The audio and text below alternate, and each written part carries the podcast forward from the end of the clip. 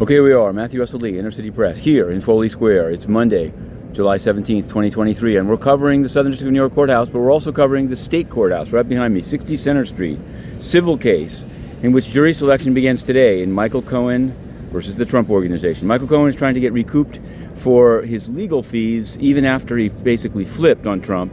Uh, he says that these were proceedings that were begun because of his work for the Trump Organization. So even if he ended up uh, becoming the whistleblower that he, you know, self-described whistleblower that he became, um, that he should be paid the fees. So we'll be covering that. The actual trial starts next Monday, the 24th, as well as a number of other trials here in SDNY. But we're looking for this week. We're going to keep on this crypto focus. Our, our request to unseal the secret visitors of Sam Bankman-Fried remains pending. We filed it Friday.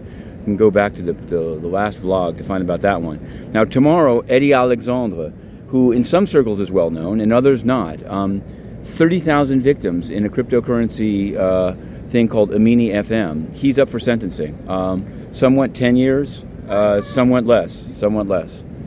Um, Wednesday, a guy called Hakime who sold guns to attack a synagogue. Um, uh, they gave him a pretty easy, a pretty sweet plea deal, um, but now they want more than they pled to. We'll be covering that. Um, now, there was on, on Friday the case of uh, the Percocet princess who sold fentanyl laced oxy to the grandson of Robert De Niro, who died. That's allegedly.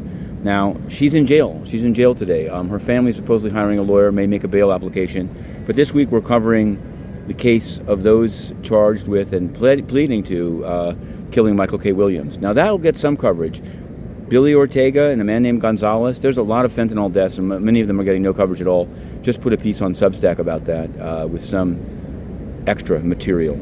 So at the United Nations, well, also the Truth Social Inside Traders will be up this week, and we'll be covering that. Now at the UN, the Black Sea grain deal is dead. Nobody's saying Guterres failed, but I'm going to say it. Guterres sucked up to Putin, his papacito, and yet all for naught, and he bans the press. To be continued.